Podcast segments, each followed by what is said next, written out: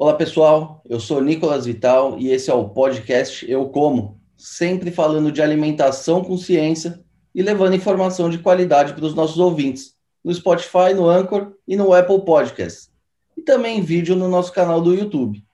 Já segue a gente? Se ainda não segue, não se esqueça de se inscrever nos nossos canais. Muito bem, e hoje nós vamos falar sobre uma bebida que está presente em praticamente todos os lares brasileiros e é fundamental para que comecemos bem o nosso dia: o café. Para você ter uma ideia, a média de consumo do, da bebida no Brasil chega a quase 800 xícaras por ano, seis vezes a média mundial. Referência a séculos na produção de café, o Brasil acabou perdendo espaço no mercado internacional para outros países nos últimos tempos. Esse fato, no entanto, tem contribuído para a melhoria e diversificação da nossa produção. Mas quem vai explicar isso para a gente hoje é o engenheiro agrônomo Bernardino Guimarães, que é coordenador técnico estadual de cafeicultura da Empresa de Assistência Técnica e Extensão Rural de Minas Gerais. Bernardino, obrigado por aceitar o nosso convite. É uma honra ter você com a gente aqui hoje. Bom dia, Nito. Para a gente é, falar de café é sempre muito gostoso, né? Um produto é, que nós mineiros é, ajudou a construir tanto a história do Brasil, né? O café foi responsável aí por, por, pela nossa industrialização e em Minas Gerais, então, é o país do café, né? Mineiro é, tem uma relevância muito grande aqui na produção nacional. Então, em Minas, o café não é só o cafezinho na mesa, é o cafezinho no campo também. E Bernardino, para a gente começar essa conversa aqui do começo, o Brasil ainda é referência global quando a gente fala de produção de café? Ou a gente já perdeu um pouco desse status? Olha, Nicolas, eu acho que o Brasil ele, na verdade, ele vem ganhando muito em referência de café. Né? Ele, como quantidade, ele é o maior produtor mundial né, de café. É, de cada xícara, cinco xícaras de café que você toma no mundo, três são brasileiras, né? ou tem café brasileiro. Né? O Brasil exporta café para a Colômbia, o café que se toma na Colômbia é café brasileiro, né? é um grande exportador. E o Brasil se reinventou muito, sabe? Principalmente nesse processo de qualidade. Hoje, o Brasil, há mais ou menos 20 anos, vem trabalhando muito forte esse processo de qualidade e ocupou um espaço no mundo. Hoje é um café que é degustado nas principais cafeterias do mundo, começa a ter seu espaço. Nós temos ainda um marketing no exterior um pouco fraco comparado a outros países que trabalham muito nisso, mas ele vem ocupando cada vez mais espaço. E com detalhe, é um café muito sustentável. É um café que tem preservado o meio ambiente, é muito tocado por pequenos produtores, por pequena família. Então, isso tem sido também muito visto pelos compradores mundiais que querem essa pegada de sustentabilidade nos cafés também. E agora, Bernardino, é, o Brasil, você falou que já se voltou né, a, a, se posicionar como um café de qualidade. Agora, Minas Gerais é, o, é a qualidade dentro do Brasil. O que, que faz do café mineiro tão especial, tão diferenciado? Tem alguma coisa especial aí na região? Tem, tem. Minas Gerais é, é realmente o, o, café aqui encontrou todas as condições perfeitas para ele se desenvolver. Para você ter ideia, a produção mineira é em torno, em média, né? O café ele é bienal, um ano ele produz muito, o outro ano ele se prepara para a produção, ele descansa para juntar forças. Então, ele produz em safras médias em Minas em torno de 30 milhões de sacas. Para você ter ideia, a Colômbia produz em média 13 milhões de sacas, é o segundo produtor de arábica, né? Então, nós produzimos o dobro. Se fôssemos o país, seria o país maior produtor de café do mundo, né? o estado de Minas. E aqui em Minas, nós temos a produção de, é, em quatro regiões distintas e com características edafoclimáticas, quer dizer, de relevo, clima, completamente diferentes. E o café é uma planta que reage muito a essas características. Né? As bebidas, elas são muito influenciadas pelo clima, pelo solo, pela exposição ao sol, pela altitude. E aqui nós temos cafés plantados embaixo do pico da bandeira, que é, que é altíssimo ali nas cadeias do Caparaó, até nas regiões altas do Cerrado, das Chapadas. Então, nós temos uma característica de, de bebida única. Né? E, e, e como são micro-regiões que produzem, dentro do próprio, por exemplo, do, do, do, do Caparaó, você tem ali microclimas que cada região tem uma bebida diferente exótica. E isso os compradores mundiais começaram a perceber. Junto desse trabalho de qualidade que tem sido feito junto aos produtores, nós temos conseguido achar joias muito raras. É, nós fazemos um concurso de cafés aqui em Minas Gerais, que já estamos na sua 18ª edição, a pontuação é assustadora que tem conseguido, produtores familiares. Isso nos agrada muito, porque é uma cultura que também é importante para o Estado, porque ele distribui renda, né? É, então, isso é muito importante. E você citou aí a questão do, da altitude, das regiões. O que, que isso impacta na prática? Quanto mais alto, melhor? Ou, ou é a variação climática? O que, que impacta e, e qual é o resultado no produto final? Olha, essa, essa questão de qualidade é um negócio assim que intriga muito, né? Você vê em safras de vinho, por exemplo, ah, uma safra do ano X ela custa um absurdo de valor, né? E não é esse padrão. No café é a mesma coisa. Então nós temos é, é, a, a, questão climática muito importante, principalmente na, na concentração de açúcares no grão, no processo de amadurecimento. Então, você tem regiões altas, por exemplo, o café normalmente acaba a colheita em julho na, nas regiões, em algumas regiões até mais baixas. Em regiões mais altas, essa colheita acaba outubro, novembro, para você ter ideia. Então, esse café fica maturando ali na planta e tem uma concentração de açúcar muito grande. E é, isso traz características nas bebidas completamente diferentes. Então, influencia muito essa questão da altitude, principalmente em relação à temperatura. Outra coisa que influencia muito o café também são os solos. Nós, por exemplo, temos é, plantios em solos vulcânicos naquela região de Poços de Caldas, que confere características através daqueles nutrientes aos grãos é, que são completamente exóticas em relação a outras regiões. E você citou anteriormente a Colômbia, né? Você falou que o café que eles consomem lá vem do Brasil e eles focam na exportação. As características lá da cafeicultura colombiana são parecidas com as brasileiras ou o café deles realmente é diferente do nosso? É diferente. Eles, você tem ideia, você começa lá a 2 mil metros, né? Aqui nós não temos nem condição de plantar café nessa, nessa, nessa altitude. O, o, café colombiano ele é utilizado muito como um, vamos dizer, um tempero. Não é aquele café para você tomar ele puro numa xícara como você toma o brasileiro. Ele não tem aquele equilíbrio entre acidez, doçura que nosso café tem, temos. Né? Então, ele precisa ser adicionado a outros cafés para ele realmente é, é ter um, a, atingir o paladar da, das pessoas, da maioria das pessoas que temos. Né? E eles têm um problema grande na produção deles, que é é, a quantidade de florada, porque lá chove é, praticamente o ano todo, então o café não para de dar flor e não para de maturar. Então eles têm que estar colhendo esse café sempre e o processo de secagem deles, de, de, que é o, o, café lavado que eles falam, que foi um negócio muito bem visto, né? Pô, o café lavado foi uma grande propaganda deles, né? Ó, então se o brasileiro não é lavado é sujo, né? E não é isso. Na realidade, esse café lavado ele tem, traz um problema ambiental gravíssimo e eles estão tendo que enfrentar isso hoje, porque você passa por um, você tem uma água residuária nesse processo, em, onde na região montanhosa você não tem onde descartar isso. É, você tem outros problemas chegando lá também, como doenças, que nós aqui do Brasil já, já, já passamos por isso. Então, a cafeicultura brasileira hoje, a cafeicultura mineira, ela está cada vez mais sólida no mundo enquanto outros países têm enfrentado alguns problemas que até então não eram problemas. Quer dizer, você não olhava muito por essa questão ambiental na produção. A hora que você começa a discutir isso, está afetando muito os outros, e nós já superamos algumas dessas etapas. E achei interessante também que você falou que só Minas Gerais produz 30 milhões de sacas, é o dobro do que produz a Colômbia, né? Isso deve ter um impacto social muito positivo também no estado, né?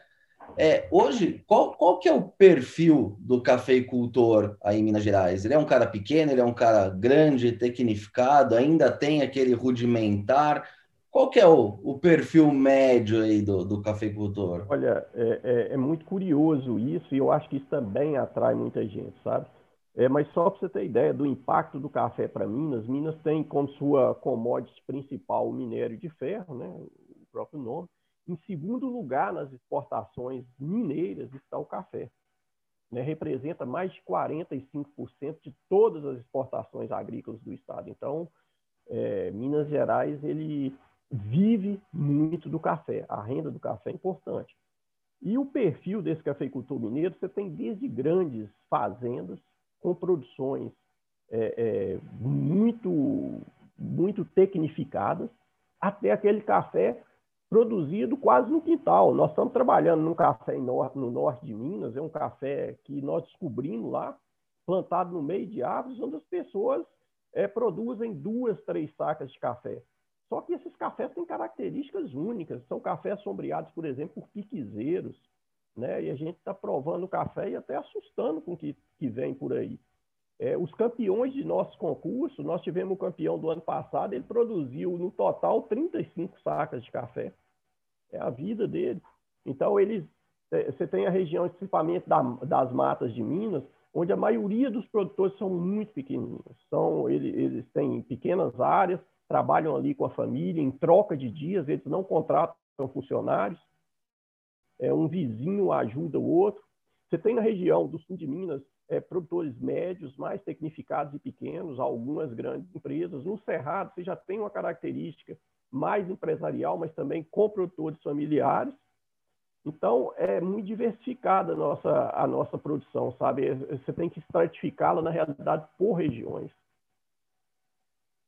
Agora, Bernardino, está falando desse, desse produtor aí que ganhou o concurso, ele produz 30 sacas.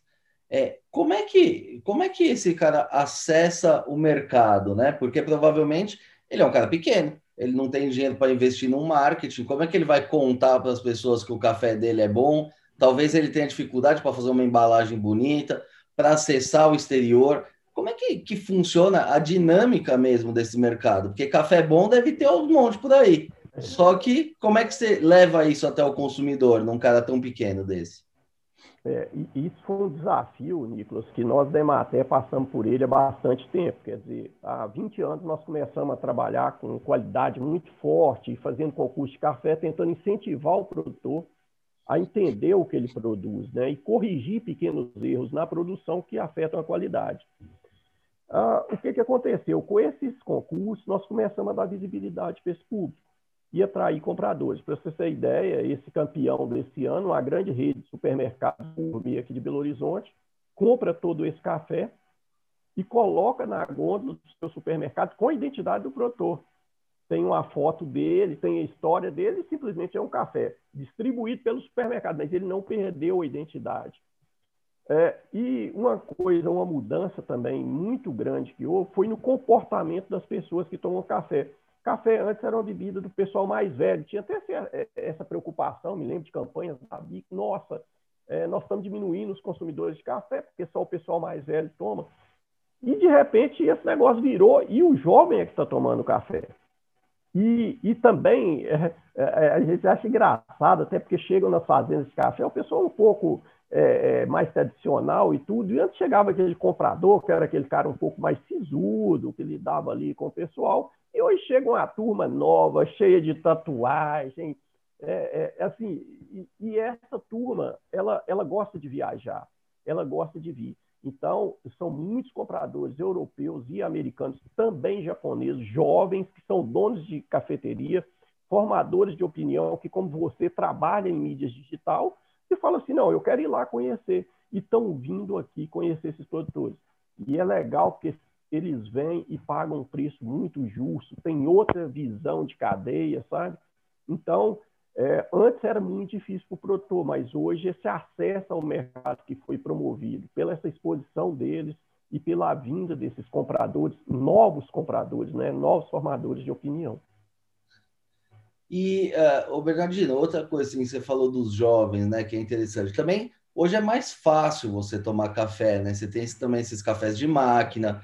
É, hoje em dia não é impossível de você ter uma máquina de café expresso na tua casa, pode custar caro, mas você pode ter se você quiser.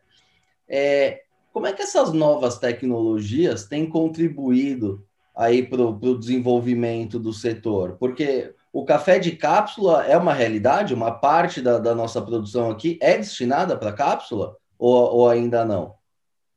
Ah, sim, nós acreditamos também que somos o maior fornecedor de cápsulas do mundo, né? Nosso café tem toda a cápsula praticamente, né? Como blend, porque o café brasileiro ele ajuda a equilibrar os outros cafés. É, também estamos. Mas eu acho que uma coisa que mexeu muito com o consumo foi o acesso a bons cafés. É, eu não sei se você se lembra, poucos anos atrás, nós íamos em supermercado, você tinha pouquíssimas opções de marca, trabalhando com aquele café extra forte, né, que é um café numa pegada assim, bem mais forte, quer dizer, e você não tinha muitas opções. Hoje você já vai no supermercado, você já tem opção de café de produtor ali com essa nota. Isso ajudou a popularizar muito, né? além das cafeterias. É, as formas de preparo também se tornaram mais acessíveis. A gente conhecia ou o, o coado, naquele coador de pano, né, tradicional, que você colocava aquilo numa garrafa térmica e ficava fermentando ali o dia todo. Né? O café não pode ficar ali daquela forma. Né? E ficava ali na mesa e o pessoal ia tomando aqueles copos, copos de vidro, né? De tomar cerveja, né? E, ou as máquinas de expresso que até então eram inacessíveis, né? Era raro, é, é, é muita empresa tinha. Hoje surgiram outras formas de preparo, foram apresentadas, inclusive, formas de café coado, os preços desses equipamentos estão muito acessíveis. Então, isso ficou uma brincadeira é, é, dentro de casa, né? Então, isso está sendo muito legal também. Eu acho que contribui muito para que o público, é, no seu geral, e o jovem possa brincar de preparar um café nos diversos equipamentos com custo super acessível. E, Bernardinho, agora, no ponto de vista do, do especialista do café, essa, essa, esse café que sai da máquina, ele é um café de alto nível ou ele é um café assim para resolver a vontade de tomar um café na hora? Olha, uh, esse café, ele padrão que sai é como um McDonald's, né? Você, é, eu, eu por exemplo, eu tenho aqui em casa e, e, tomo, mas não é meu café que eu gosto de tomar à tarde, onde eu uso um moedorzinho pequeno, é completamente diferente o sabor.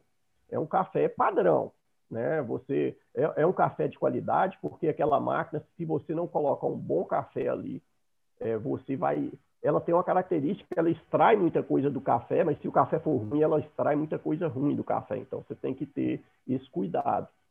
Mas é, na maioria dos consumidores de café, ela não é, é aquele equipamento onde você senta, quando você tem tempo para fazer o café. Mas nessa vida corrida da turma aí, é, resolve bem, né? Você, você entrega algo bom é, de forma rápida. Mas se você for no sábado à tarde, num domingo, é o cafezinho coado, você comprar um moedorzinho, fizer na hora, dá uma diferença absurda.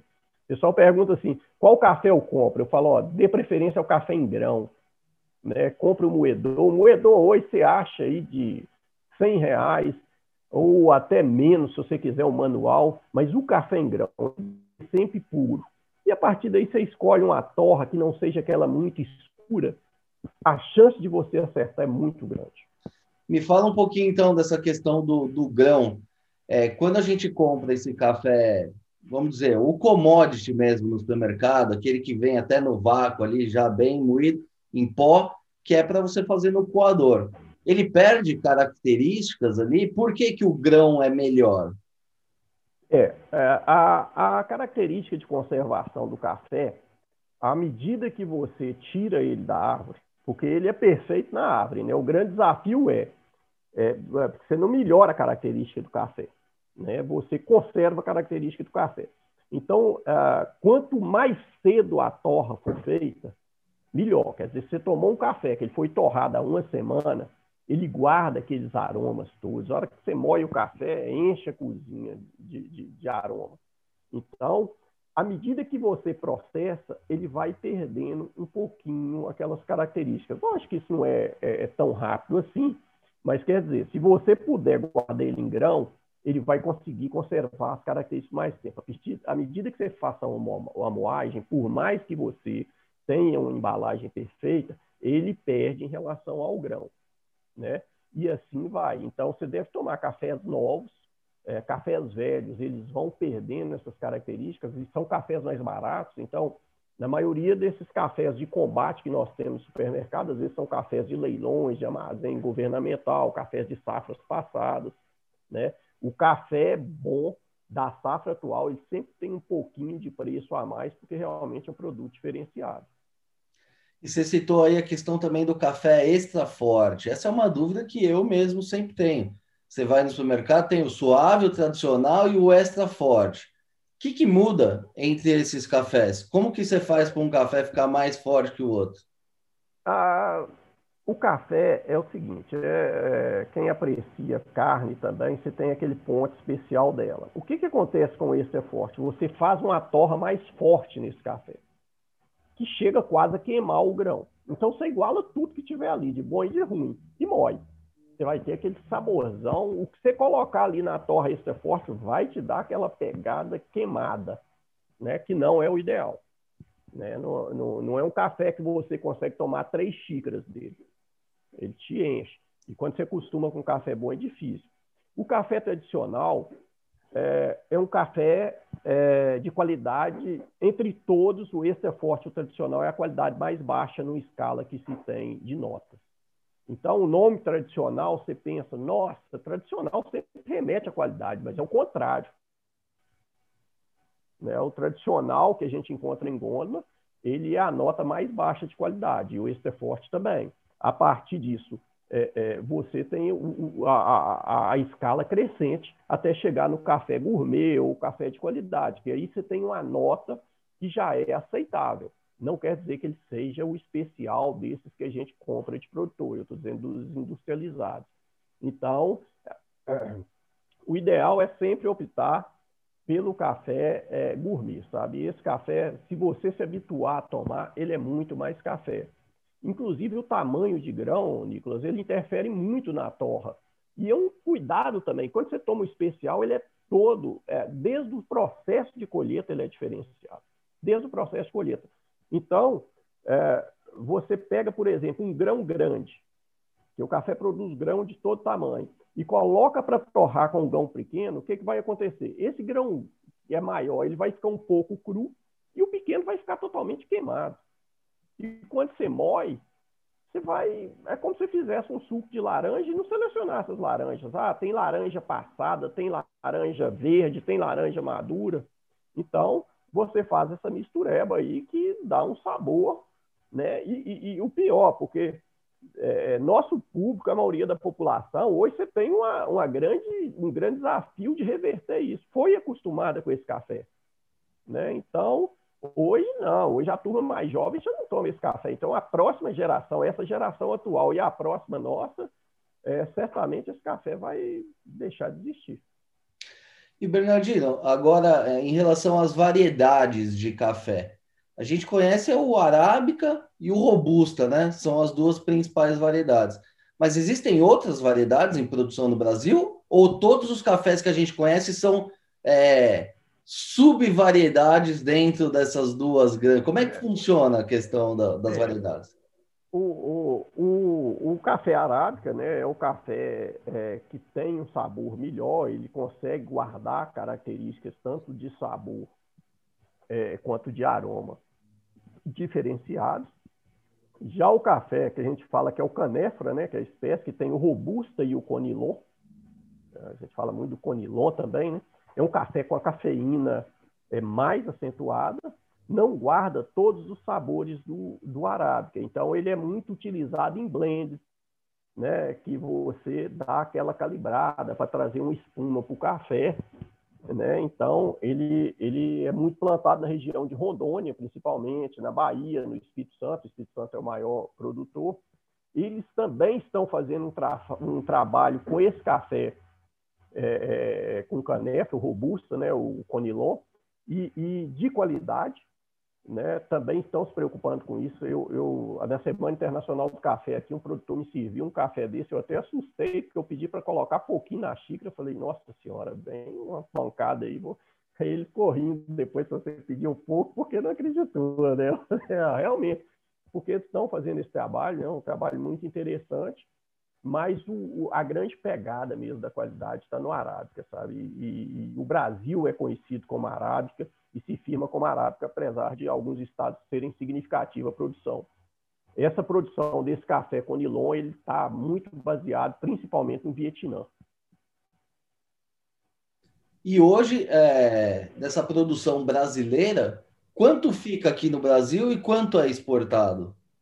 Olha, o Brasil, Lucas, ele deve consumir, tá? quer dizer, só a parte das indústrias registradas está em torno de 23 milhões de sacas. Eu acredito que o Brasil é, deve exportar mais 50% da sua produção, 50%, 60% da produção, porque é difícil ter esse cálculo, sabe? Mas é, é, mais ou menos isso que nós exportamos, e mais 60% do que, em torno de 60%, nós mandamos para fora. E estamos ficando, é, é, engraçado, né? Porque a gente sempre falou assim, ah, o, o café ruim fica no Brasil. É, e realmente isso era uma, uma, verdade, né? O café bom ele era praticamente todo exportado. E, e, é engraçado também que o produtor também não tomava o café bom porque ele era mais caro. O que, que ele fazia? Ele falou: ah, eu não posso tomar esse café, eu vendo e fico aquele ruim. O próprio produtor não tomava café bom. Hoje está mudando muito, o café está ficando. É, você chega na casa do produtor, ele já está separando o café bom para ele tomar. Fala, nossa, esse café aqui é, é, é uma mudança que é muito significativa, sabe? Está pegando toda a cadeia. Antes você chegava no produtor, hoje você chega lá e tem vários equipamentos de preparo de café, produtor familiar pequeno, ele já descobriu, quer dizer, é, o comprador vai lá e já tem toda essa estrutura para mostrar isso, né? Então, o café nosso, tanto bom está é, tá sendo exportado, quanto o bom está ficando aqui também para o nosso consumidor. Mas isso que você diz da questão do, do bom e do ruim, é assim, é, o, o, tá tendo cada vez menos café ruim e está sobrando para ficar para a gente também um café bom, ou o brasileiro hoje ele está disposto a pagar um pouco mais e aí o produtor separa um pouco também para o mercado interno, porque o produtor ele é um comerciante, ele vai vender para quem paga mais, né? Com, com, o dólar no patamar que está, é muito mais interessante você uhum. exportar.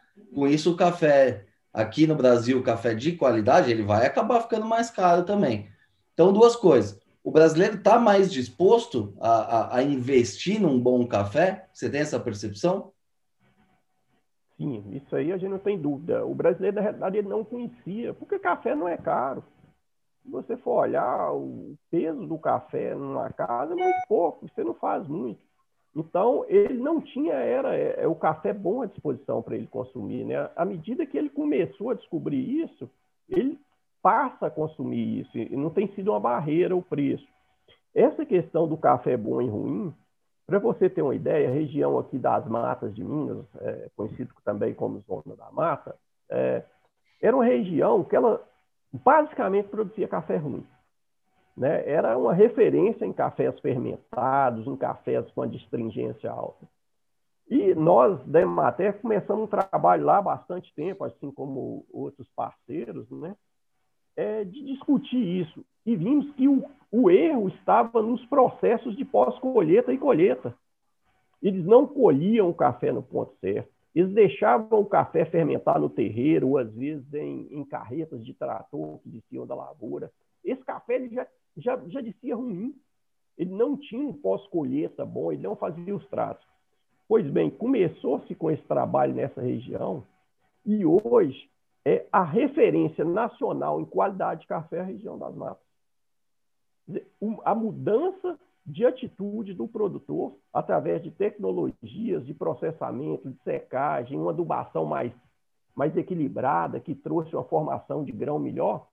O café, esse ano o café do concurso, para você ter ideia, é um café especial, ele é considerado a partir de 84 pontos no escala da, é, da Sociedade Americana de Café, né, SCAR, espécie de COF, é, é, 84 já é especial, é uma nota difícil.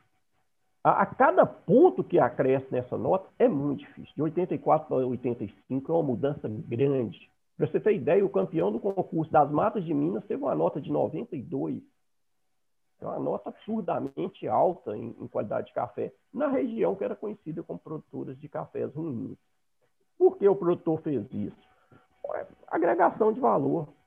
Né? Enquanto você vende um café de qualidade duvidosa, é, por problemas é, é, é, de, de pós-colheita ali, de fazer uma colheita bem feita, você consegue o dobro do preço com café de qualidade. E quando você vai para os nichos especiais, isso muda a vida. A gente chega em propriedades pequenas hoje, aquele produtor que tinha é, dificuldade de viver, hoje você chega na casa dele, tem todo o conforto. Né? Tem todo o conforto, tem carro, né? os filhos. E engraçado, o café especial trouxe os filhos de volta. Né? Antes, o filho do produtor ele tinha vergonha de ficar na roça ou não queria, não tinha nenhum atrativo. Você imagina um jovem, né? a gente é muito conectado, um jovem afastado disso tudo. Né? Então, e, e, sem perspectiva de remuneração, o que, que aconteceu? O café especial está trazendo o filho de volta à propriedade. Por quê? Porque ele está tendo uma renda melhor, ele tem uma qualidade de vida muito melhor morando em propriedades rurais, com conforto de internet, televisão, estrada e renda, que é fundamental para você. Se você não progredir, fica difícil, né? Então, o café especial possibilitou isso. E ele traz uma visão nova também de vender esse café processado para o consumidor final. Ele está montando pequenas cafeterias na roça para a turma que anda de bike, de bicicleta, explorando um pouco o turismo rural, que é uma coisa nova que está chegando no campo aqui em Minas Gerais, né? É, vendendo via internet. Antes a gente tinha barreira. Como eu vendo um café produzido lá nas montanhas do Caparal? É difícil, não tinha onde mostrar. Hoje você cria um, um site, você tem os sites que compram de assinaturas também. Então esse produtor está trazendo, resgatando o jovem ao campo, que vem com uma cabeça nova, com novas tecnologias, novas ferramentas, então, assim, é um ciclo muito interessante, sabe? Bernardino, o café é uma commodity, né? Ela tem o preço estabilizado aí em bolsa, em Chicago e tal. Então, a forma do produtor hoje se diferenciar é ele verticalizando ali a produção dele. Ele mesmo produz, ele mesmo processa, embala e, se possível, ele vende. Esse é o caminho é. do produtor. É, sem dúvida. Ele, ele tem que caminhar para isso. Ele fica com a parcela maior dessa cadeia toda, né? É, eu fiz um trabalho, inclusive foi uma dissertação de mestrado, que foi justamente com foco nessa área. Quer dizer, a verticalização, como isso impacta o produtor. E eu vi casos do produtor ganhar duas vezes e meia né, o que ele ganhava com o café verde que ele entregava. Né? Nós estamos falando de cases, né? não, não, não são todos, mas é um caminho que veio para ficar, e o produtor descobriu isso. Olha, só para você ter ideia, nós temos regiões de café, a cidade de Poços de Caldas, aí do lado de vocês aí, uma cidade muito conhecida. Quem vai em Poços de Caldas e passa por ali, ali é só café e da pequena produção. É, e o produtor começou a perceber que ali passa 450 mil turistas por ano. Ora, por que não eu não vender meu, meu, meu café para esse turista? Né? E começou a descobrir isso e está ofertando e está virando um novo negócio na família, sabe? Agregando mais qualidade de vida ainda para o campo. Essa verticalização também é outra característica que veio para ficar. Agora, uma coisa também muito forte que existe aí em Minas é a questão do cooperativismo, né? Pequenos produtores entregam para as grandes cooperativas. É, como é que fica a questão do, do preço? Porque aí a, a, coisa é balizada, né? Ou existe também um diferencial no pagamento para um café melhor para esse cooperado? Como é que funciona na, na, no cooperativismo?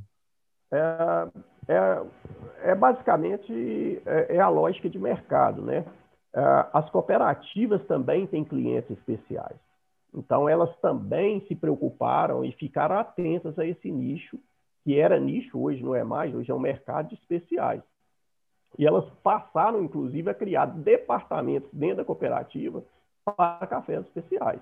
Então, o produtor que produz o especial hoje, dentro da cooperativa, ele também tem o seu diferencial.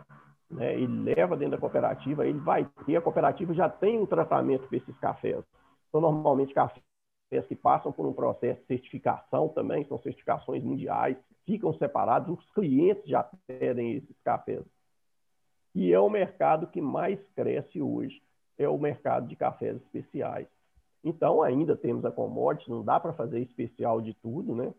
É, dentro de uma propriedade, sei lá, talvez uma propriedade média, 50% de especial, 50% de commodity, mas o especial realmente é que traz o diferencial de ganho. E essa cadeia cooperativista, ela entendeu isso muito bem e começa a atuar ao lado do produtor nisso. Porque se também não fizer, fica para trás. Hoje, ah, você tem que engrenar, porque é, é, muito dinâmica a informação, né? Antes não tinha informação, o produtor não tinha informação. Hoje ele abre a internet, ele sabe de preço de tudo, ele sabe de comprador.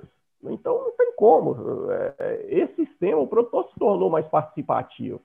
Ele não é mais um, uma pessoa que fica de braço cruzado perante o mercado, graças à informação, graças ao jovem que volta ao campo. Nós temos produtores aí de 20 anos de idade. O menino está com a cabeça a mil por hora, já abre, já acessa, já vê, já procura cliente, já, já manda mensagem. Então, é, se você quer, quer e, e, o sistema cooperativo, ele entendeu isso, porque senão ele vai perder o cliente dele. Então, está ao lado do produtor nisso aí. E agora, assim, a gente falou muito sobre os aspectos positivos, enfim, da, dessa evolução da produção. Agora, nem tudo são flores, né? Quais são os principais desafios na produção do café? Porque não deve ser fácil também produzir um café de qualidade, né? Qual é hoje o principal desafio que vocês enfrentam aí em Minas? Ô, ô, ô Nicolas, eu é, tenho um desafio que. É, porque é, nós temos desafios técnicos, né? Que a gente, através da tecnologia, tem conseguido contornar, né? Das boas práticas agrícolas. Tem uma coisa que eu acho que é mundial, que está nos incomodando muito, que é a questão da mudança climática. Né? Isso é um fato. O café é muito sensível né, a essa questão de altitude, de clima. Né? Ele precisa de chuva na hora certa, ele precisa de, de, de sol na hora certa. Então, o que está acontecendo? Esse tem sido um desafio de regiões produtoras. Essa instabilidade climática que está dando, veranicos, chuvas concentradas, então, isso às vezes coloca a perder todo o trabalho de um produtor. É, nós tivemos regiões assim que é, a gente fica triste com isso, porque o produtor ele investe aquilo ali, a vida dele, é o trabalho dele. De repente, essas alterações climáticas comprometem floradas, sabe? Está comprometendo a própria qualidade do café. Então, eu considero esse um grande desafio. É, nós temos é, feito trabalhos é, nessa, nessa linha que é utilizar o sombreamento, o café volta para debaixo da árvore um pouco para redução de temperatura, né? A conservação de solo hoje é um fato que a gente tem feito, porque é, a gente até brinca que Minas é a caixa d'água do Brasil, né? Porque os principais rios do Brasil nascem aqui, nós temos muito café em cima dessas, dessas lençóis aí. Então, hoje, é, o sistema de condução da lavoura mudou completamente em função disso. Nós estamos tentando nos adaptar mas nos preocupa muito caso esse, essas, essas mudanças avancem. Né? Tem essa discussão técnica, quem causa isso, o, o que é causado, mas enfim, essa é uma preocupação, sabe? E até então nós temos conseguido contornar isso com práticas conservacionistas que já vêm sendo adotadas há bastante tempo.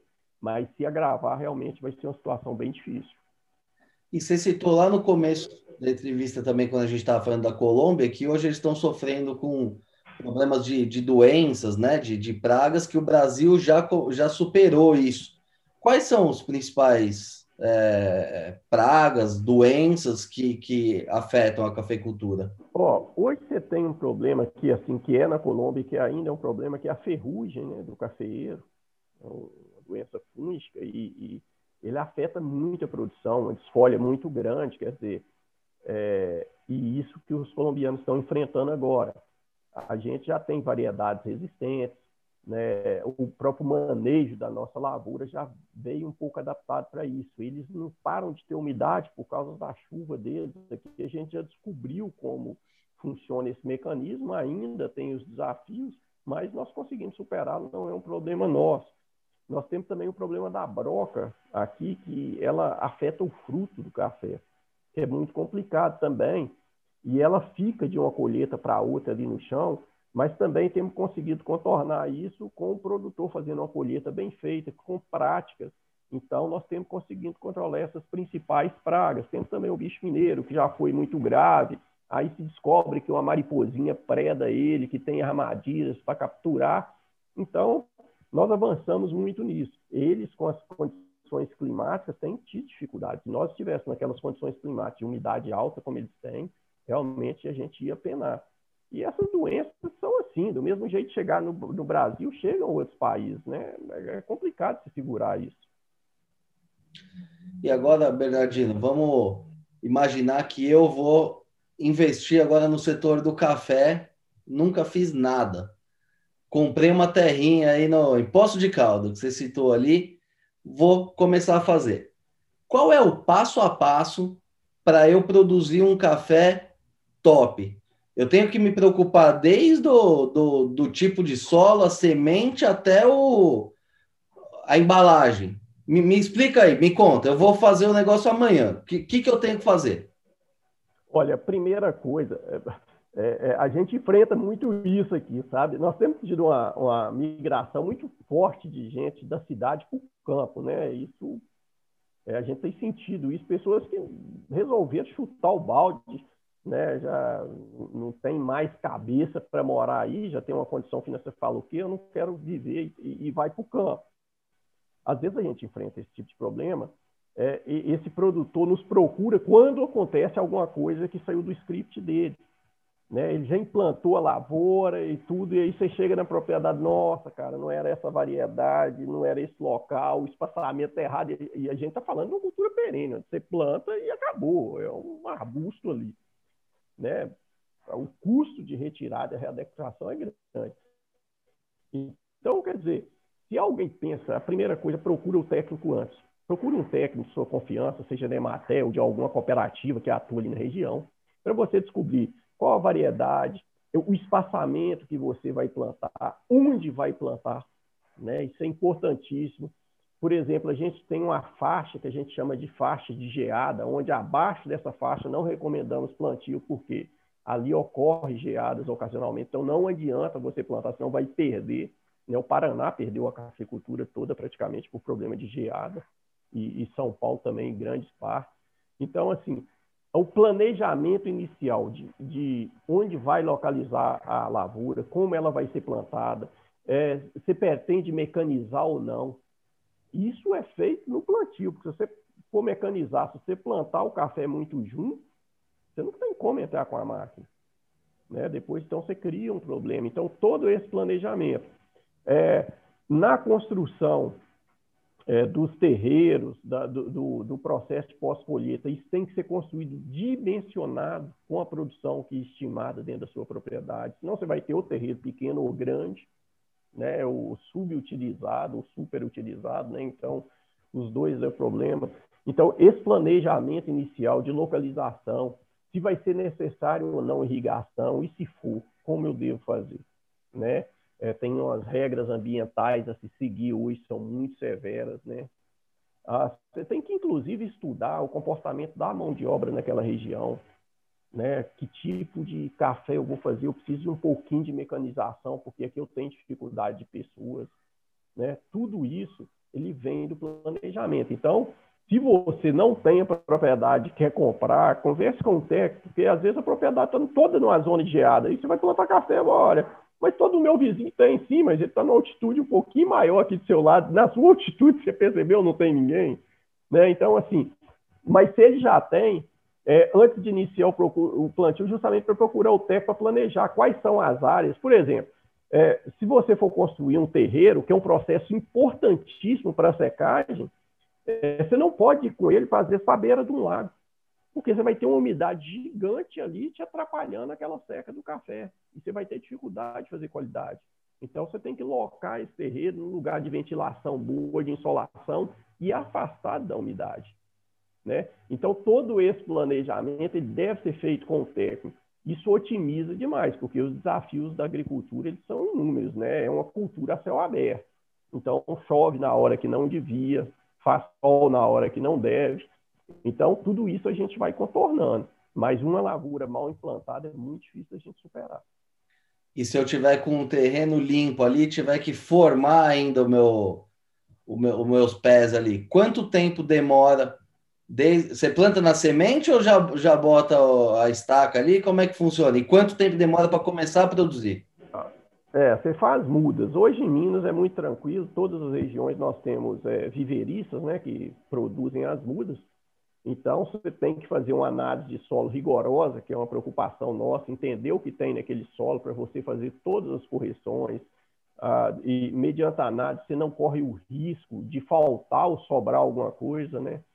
É, e a partir daí, dentro de dois anos e meio, esse café começa um, a, a, produzir, três anos e meio, quatro anos, cinco anos, você já tem uma produção começando a se estabilizar e onde você tem um retorno econômico uh, mais, mais palpável, vamos dizer assim. Mas você tem que estar preparado aí para três anos e meio, quatro anos, estar é, tá investindo até que retorne algum recurso.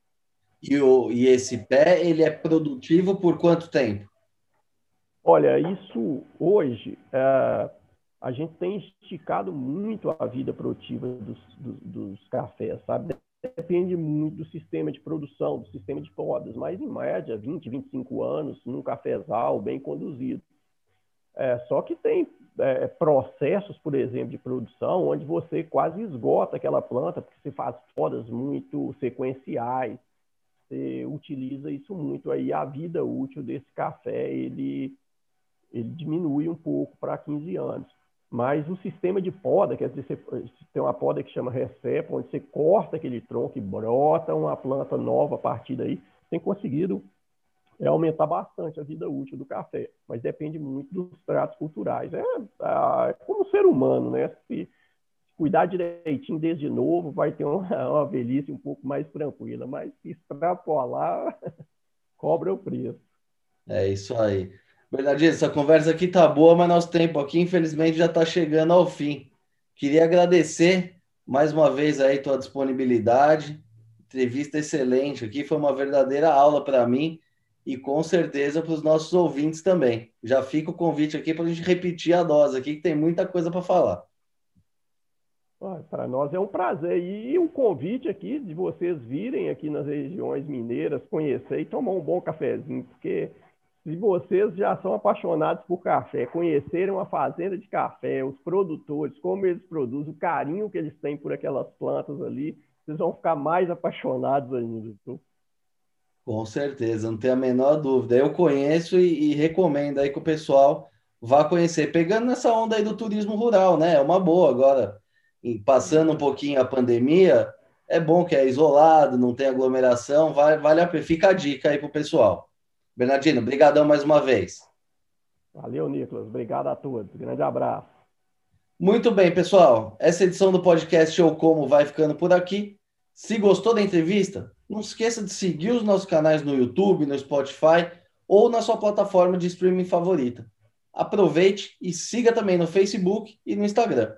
Lembrando que esse podcast tem o patrocínio da Crop Life Brasil e volta com a sua programação normal na próxima sexta-feira. Por hoje é isso e até a próxima.